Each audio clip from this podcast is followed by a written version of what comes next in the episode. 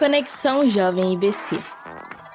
Temas atuais de interesse dos jovens: bullying vestibular, profissão, falta de diálogo com os pais, política, sociedade, entre muitos outros. Discussão de vários assuntos: atitude, exposição de sentimentos, desafio, construção de uma identidade, voz.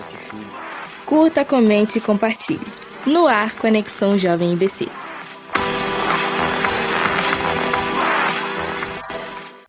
Neste episódio, vamos bater um papo sobre as Paralimpíadas Escolares, da qual o Instituto Benjamin Constant participou no fim de 2021. Nossos entrevistados são o professor de Educação Física do Instituto Benjamin Constant, Fábio Brandolin.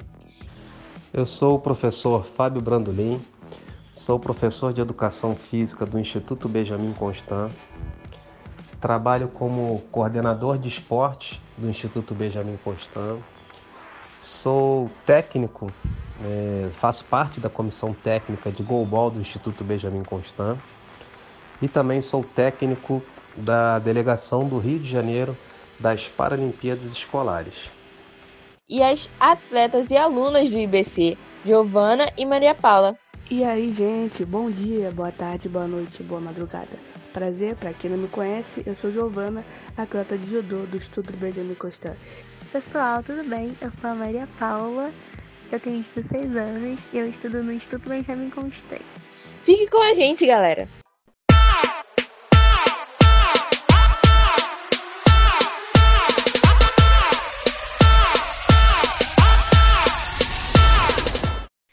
E agora, para começar com o nosso querido professor Fábio, vou trazer uma pergunta aqui bem interessante para a gente começar aqui o nosso bate-papo. Professor, o senhor que é uma pessoa que já está há alguns anos nesse ramo do esporte, né, treinando equipes para as Paralimpíadas, a gente quer saber qual é a sensação de treinar uma equipe, né, de levar uma equipe para as Paralimpíadas, como é que é a emoção, sabe, de ver ali sua equipe disputando, né, aquela coisa de, nossa, vamos ganhar, vamos em frente, eu quero ouro, né, porque é muito emocionante. A gente queria saber de você qual é essa sensação de estar tá treinando uma equipe e levar essa equipe para as Paralimpíadas, disputar uma Paralimpíada. Olá, Vitor. É, em primeiro lugar, eu gostaria de agradecer, né, o interesse e o convite em participar desse trabalho que eu admiro tanto, né? São esses podcasts que vocês fazem sempre com temas super interessantes, né? Então eu de antemão deixo o meu agradecimento pelo convite. Essa, essa, esse evento, né, as Paralimpíadas Escolares, eu participo de vários eventos esportivos durante o ano, né? Todos os anos, né? Então a gente participa de eventos com goalball, com judô, com futebol de cinco, natação, atletismo.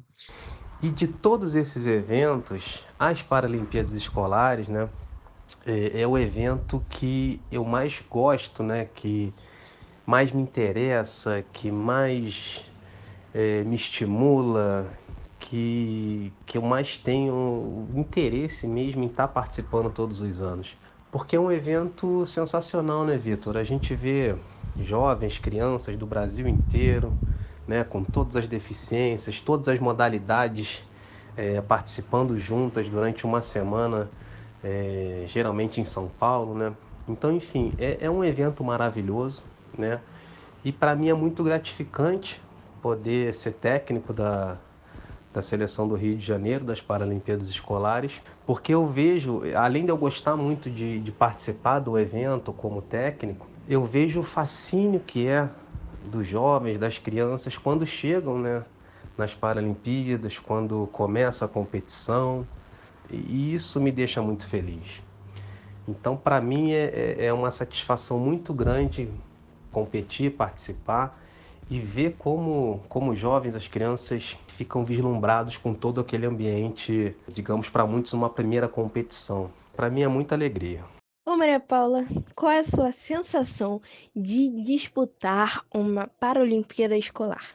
A sensação de participar de uma Paralimpíada escolar é única e de responsabilidade, porque você não tá só se representando ali, sabe? Você tá representando muita gente, você tá representando o seu estado, você tá representando muitas das vezes a sua escola, sua família.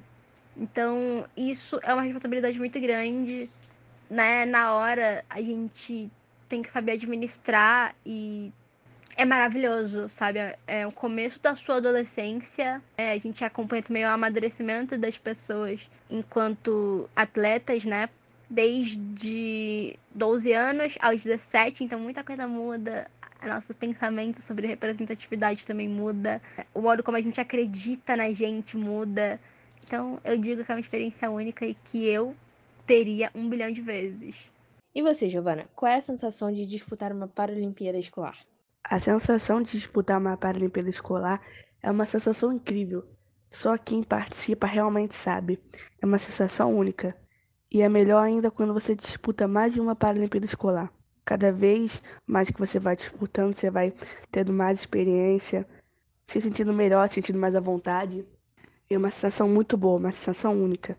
Infelizmente, essa foi a minha última Paralimpíada escolar, mas gostei muito dessa Paralimpíada que eu disputei e das outras que eu disputei também. Muito bem, então a gente vai agora com a nossa segunda pergunta para o nosso querido Fabão, carinhosamente chamado assim por seus alunos, nosso professor Fábio.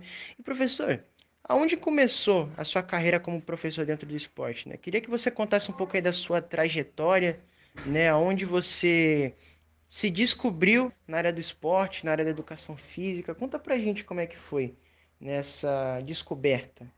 Vitor, eu sempre tive um interesse muito grande pelas aulas de educação física na escola, né?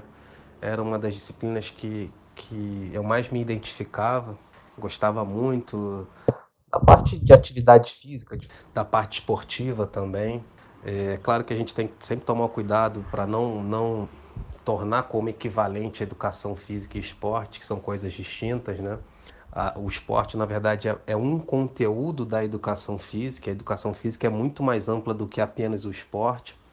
Mas, enfim, o esporte especificamente é uma área que, sempre, que eu sempre me interessei muito.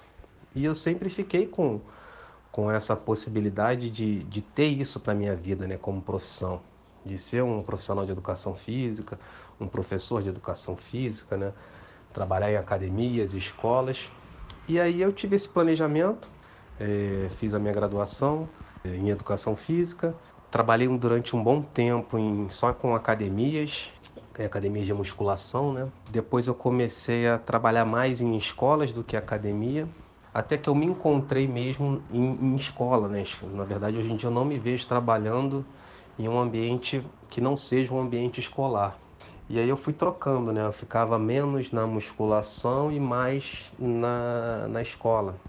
Até que hoje em dia minha atividade é só na escola. Eu fui professor do, do estado do Rio de Janeiro durante um período. Depois eu fui professor do Colégio Pedro II durante um período. Trabalhei em algumas outras escolas da iniciativa privada. E hoje em dia, né, desde 2013, eu tô só no IBC, trabalhando como professor de educação física. Giovana, como surgiu a vontade de se envolver com o mundo do esporte?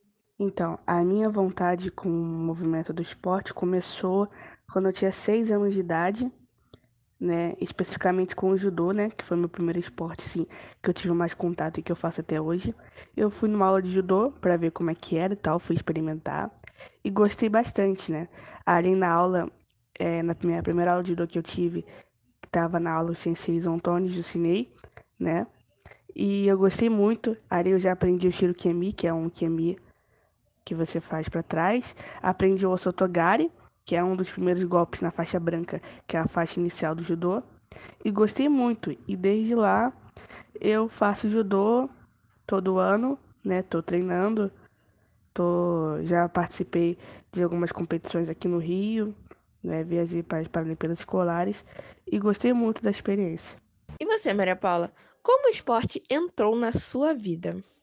Bom, a vontade de me envolver com o esporte veio desde pequena, porque eu era uma criança muito tímida e muito. Eu tinha muita raiva, assim, de criança, né? Porque eu não conseguia me socializar com as outras, né? Pela questão da deficiência visual, né? As mães viravam assim, olhavam para mim e, tipo, diziam para os filhos ficarem longe, e aí eu ficava muito triste, aí eu, eu tinha meus problemas com timidez, e aí isso preocupava muito meus pais, né? Quando eu fiz quatro anos, eu comecei a fazer natação, aqui mesmo, onde eu moro, na Rocinha, dos meus quatro até os oito. Quando eu virei pro meu pai e falei, eu quero lutar, eu quero lutar. Eu não sabia o que eu queria direito, eu falei, eu quero lutar. E meu pai falou pra minha mãe, não tem judô lá no IBC? Porque daí eu já tinha entrado no instituto, né? E aí minha mãe falou, não, vai machucar minha filha. Com aquele medo de mãe dela. E aí meu pai já tinha feito jiu-jitsu, tinha feito judô, explicou pra ela como é que funcionava. Que isso ia ser bom pra mim, que eu ia conseguir socializar melhor. Daí eu consegui entrar na escolinha, conheci o, Antônio, que era nosso sensei, que é nosso sensei até hoje, e o Justinei, que também foi nosso sensei. E daí eu não parei mais porque me apaixonei pelo judô na época e conheci meus amigos, que são meus amigos até hoje. Nós criamos um vínculo muito forte.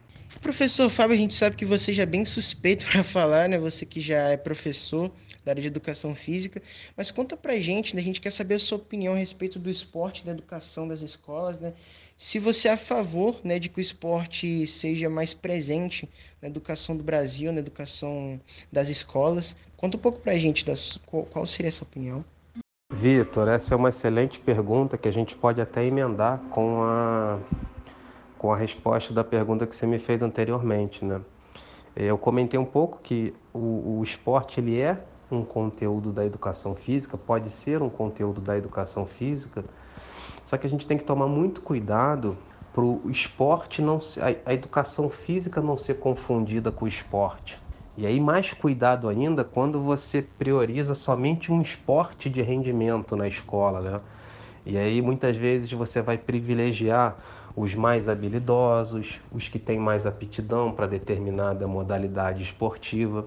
E isso não é correto, né? Uma aula de educação física democrática, ela tem que oferecer as mesmas possibilidades de desenvolvimento para qualquer aluno que dela participe.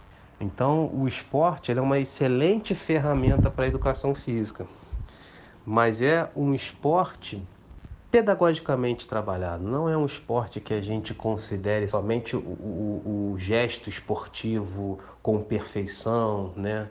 É, eu considere somente aqueles mais habilidosos, o trabalho com esses alunos mais habilidosos, eu deixo de lado os alunos que não têm tanto interesse, que não têm tanta aptidão em determinadas modalidades, na maioria muitas vezes.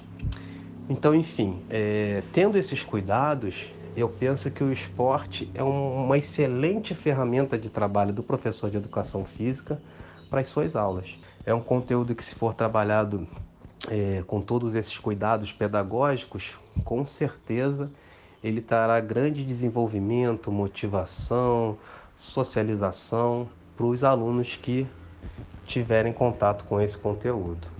Maria Paula, você é a favor de que é, existam mais esportes nas escolas, que mais esportes sejam ensinados nas escolas? Sim, eu acredito que o esporte deva ser praticado nas escolas como uma questão de autoestima, sabe? É uma coisa que eu sempre digo, o esporte, ele aumenta demais a autoestima das pessoas. E quando a escola decide implementar o esporte, ela não está pensando só em si, mas também no, no bem-estar do aluno, ela acredita no aluno, no potencial do aluno em outras áreas. Então eu acho super importante, sim. E hoje em dia, principalmente, eu acredito que deva existir a inclusão. Não existe só o Instituto Benjamin Constante como uma escola onde tem deficientes visuais. Existem diversas escolas espalhadas pelo mundo onde eh, existem outras crianças que têm diversas deficiências e que não se sentem totalmente abraçadas nos esportes. Então, eu acredito que o esporte deva sim ser algo praticado nas escolas e com a sua devida inclusão, para que todos se divirtam, tenham esse espírito de união que muitas das vezes o esporte faz com que a gente tenha. E você, Giovana, você é a favor de que haja mais esporte nas escolas e que tenham mais esportes sendo ensinados? Ah, com certeza. Tem que ter mais esportes nas escolas, nas academias, não só o esporte paralímpico, como o esporte olímpico também, mas principalmente paralímpico, porque o esporte paralímpico ainda não é tão conhecido. Tem esportes, por exemplo, do goalball, que a maioria das pessoas que enxerga não conhece, né? Só a gente que, que vive ali, né, no mundo dos cegos, que a gente conhece bem, né? A gente praticou, já pratica, mas com certeza tem que ter mais esportes em tudo, nas escolas, nas academias. O esporte paralímpico tem que ser mais visto pelas pessoas. Às vezes as pessoas querem ver o esporte paralímpico, mas não conseguem porque não é mostrado na televisão, praticamente. Só é mostrado pouco nessa Paralimpíada que teve agora em Tóquio. Quase não mostraram os esportes paralímpicos na TV aberta. Na Globo, por exemplo, só mostraram futebol, né, a final do futebol de 5, que o Brasil foi campeão, né? Então, assim, com certeza o esporte paralímpico tem que ser mais observado, as pessoas têm que conhecer mais. Agora aqui para o nosso professor Fábio também, a gente quer saber de você quais são né, as dificuldades que você mais vê que as pessoas com deficiência enfrentam na hora de querer iniciar uma carreira no esporte, né? A pessoa, ela, às vezes, tem sonho de praticar um uma determinada modalidade esportiva, mas, infelizmente, ainda temos muitos, né, muitos empecilhos, muitas coisas que acabam, né, é, sendo uma espécie de obstáculos. Eu queria saber de você quais são essas dificuldades que mais é, acabam surgindo. Essa pergunta é muito boa, Vitor. O que acontece muito para as pessoas com deficiência é que, em alguns lugares, é, tem, tem, tem, duas questões que são básicas né, nessa, nessa sua pergunta. É uma questão da acessibilidade, então a gente vê que muitos espaços ainda não têm as condições de acessibilidade é, básicas para a pessoa com deficiência poder chegar, poder frequentar esse ambiente. E tem também a questão da formação do profissional de educação física. É, muitos profissionais de educação física não se sentem seguros, não tiveram uma formação sólida para trabalhar com atividade física e atividade esportiva para pessoa com deficiência. E isso muitas vezes faz com que o professor até mesmo se negue a trabalhar com a pessoa com deficiência, não numa visão preconceituosa, tá, gente? Isso é importante deixar claro, mas sim numa questão de insegurança. Por ele não ter essa, essa formação, ele ter uma formação mais sólida em outras áreas, é, ele não se sente seguro em ministrar essa atividade. E aí muitas vezes a pessoa com deficiência encontra uma série de barreiras quando pensa em fazer alguma atividade física ou alguma atividade esportiva, enfim, independente do, do objetivo, né? Se é uma forma recreativa, né? Só por lazer, se é mesmo com interesse competitivo no futuro, enfim. É, mas há uma série de barreiras mesmo nesse início, né? Muitas vezes para a pessoa com deficiência começar a sua prática esportiva ou de atividade física. Bom, Maria Paula, para você, quais são as dificuldades que uma pessoa com deficiência enfrenta ao iniciar uma carreira no mundo do esporte? Eu acho que a principal dificuldade que a gente enfrenta quando é deficiente visual é a acreditar em si mesmo, sabe? Porque existe muita gente na sociedade querendo desmotivar a gente sempre, sabe? É, muitas vezes eu já ouvi as pessoas dizerem: o judô não é o esporte para você, você não devia estar tá aqui. Por que, que você não procura outra profissão? Que você não precisa sair de casa? Por que você não faz outra coisa? O, o esporte não é uma profissão. Então, ouvir esse tipo de comentários ruins sempre me deixava mal, me deixava para baixo. Então, eu foi muito difícil, né? Colocar um tampão de ouvido e falar: caramba, tanta gente vai tentar me desmotivar sempre eu vou ficar ouvindo. Meu Deus, eu tô fazendo o que eu gosto, que eu amo, uma coisa que eu quero. Então, todas as vezes quando eu ficava nervosa em treinos, eu me lembrava desses comentários e aí eu lembrava do que o sensei falava, que a gente tem que querer mais do que as outras pessoas, que a gente tem que querer para conseguir conquistar nossos objetivos. E, e, eu aprendi isso no judô e eu vou guardar para sempre comigo, como uma lição de, de acreditar em si mesmo, de motivação. É uma coisa que eu também digo para as pessoas. Se você quer muito algo, procure ir atrás e conquiste essa coisa. E você, Giovana? Quais são as dificuldades? Então, dificuldade é que quanto mais você vai avançando de faixa, mais golpes você vai aprendendo, vai aumentando mais a dificuldade. Falando especificamente do judô, né? Vai aumentando mais a dificuldade, vai tendo mais golpes, golpes vão ficando mais difíceis. E também tem coisas boas nisso, né? Tipo, no judô especificamente. Né? O judô me ajudou a, a cair, a aprender a fazer os golpes, me ajudou na minha locomoção, me ajudou a ter mais concentração, me ajudou a ter mais equilíbrio. Com o professor Fábio, mais uma pergunta aqui para você. Professor, treinando uma equipe, quais foram suas maiores conquistas dentro da Paralimpíada, né? Acredito que o senhor tem um armário lotado aí de medalhas, né? Vemos que o senhor é uma pessoa, um professor muito vitorioso, muito dedicado a, aos esportes, né? Então eu queria que o senhor contasse um pouco aí das suas conquistas para a gente. Vitor, é, o nosso principal resultado, é, eu estou desde 2013 com, com, como membro da, da comissão técnica de goalball das Paralimpíadas Escolares da Delegação do Rio de Janeiro. Em 2013 foi o primeiro ano que eu fui, eu não fui como técnico principal, eu fui como auxiliar técnico. E em 2013 nós tivemos o melhor resultado até hoje, né? Tanto com a equipe masculina quanto com a equipe feminina. Eram duas equipes com, com excelentes atletas, tanto que esses atletas atualmente compõem os quadros das principais equipes de goalball do Brasil, e, inclusive também da seleção brasileira, tanto masculino quanto feminino. E esse foi o melhor resultado que nós tivemos.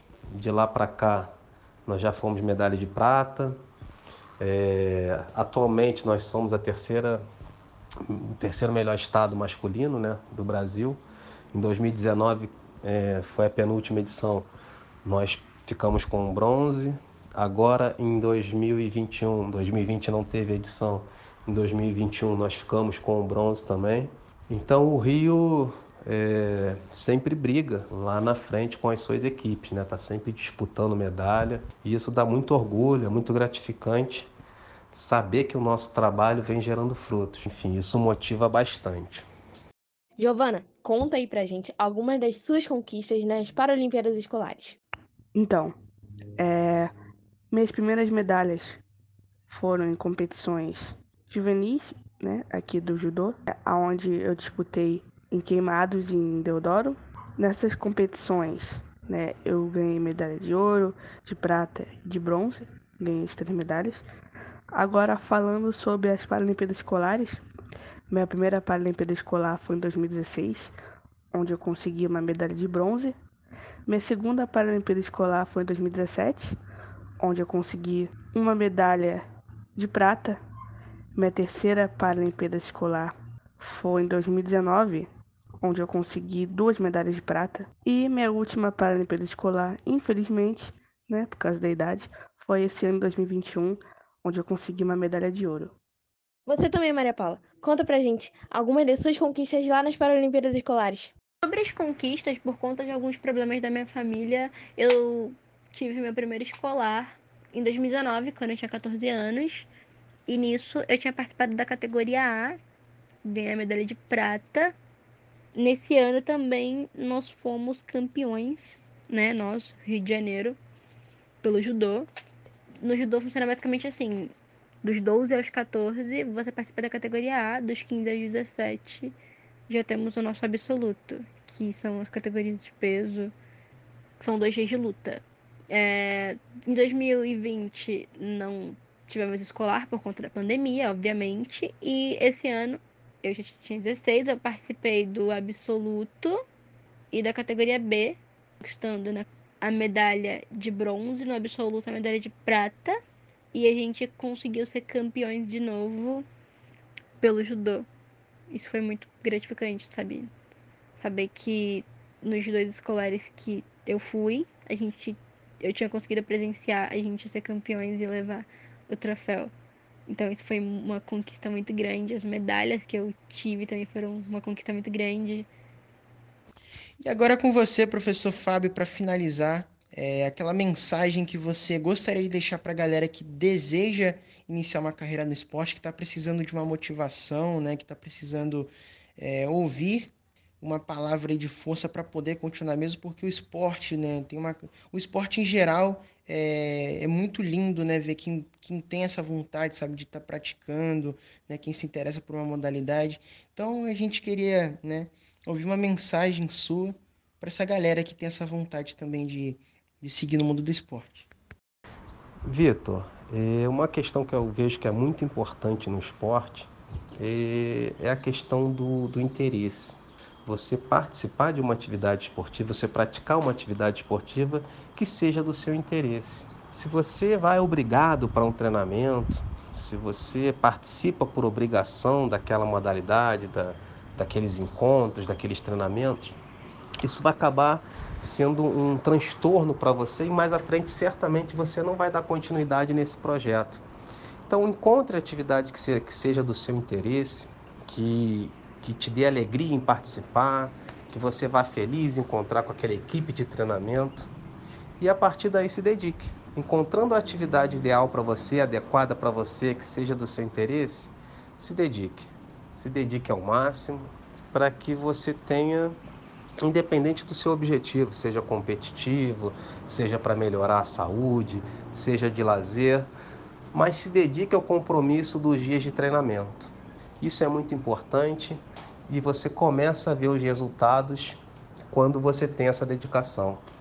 Quando você começa a ver esses resultados, tudo se torna muito mais fácil, tudo se torna muito mais agradável eu acho que a facilidade, acho que aí facilita para você continuar o desenvolvimento dessa atividade por um longo período ou até mesmo para o resto da vida.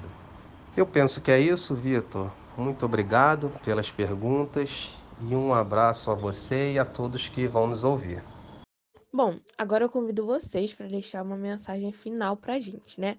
Maria Paula, Giovana, deixa uma mensagem para a gente, é, incentivando as pessoas a entrarem no mundo do esporte? O que vocês dizem para essas pessoas que têm vontade, mas ainda não entraram? Fala pra gente. A mensagem que eu quero deixar aqui é: nunca desista do que você acredita. Voe cada vez mais alto, o mundo é tão grande para você conquistar seu espaço. Coloca um tampão no ouvido, porque muita gente vai te dizer que o esporte não é algo que vai te trazer frutos. E eu digo, como uma pessoa que sabe, o esporte vai te trazer muita, muita coisa. O maior presente que o esporte me deu foi a minha força de vontade, de querer concluir meus objetivos, de querer ter êxito nos meus objetivos, de realmente querer as coisas que eu possuo hoje e de querer mais ainda. Então, você quer muito iniciar essa carreira, vai atrás, queira e tenha êxito nesse seu objetivo, porque não existe nada nada que vai te mover além de você mesmo e além da sua própria força de vontade. Então acredite em você mesmo. E a mensagem que eu deixo é: se você quer ser um atleta profissional em qualquer esporte, treine, se dedique, participe de competições. Se você for mal numa competição, não pense que ah, só porque eu fui numa competição vou desistir do esporte. Não, não faça isso, não desista, porque senão depois você vai se arrepender. E se você não se der bem com o esporte, tente com outro. Se você gostar mais de um esporte e você não se der bem com um dos esportes que você gosta, tente em outro. Mas não desista. Se você quer realmente ser um atleta, se você quer realmente ser conhecida, treine, se dedique e não desista. Esse episódio teve roteiro de Milene Souza, edição de áudio de Ileia Vale e divulgação de Vitor e Raquel. Agradecemos por acessar nosso conteúdo. Se você gostou, siga nosso Instagram, conexão.jovemibc. Curta, comente e compartilhe. Até o próximo episódio!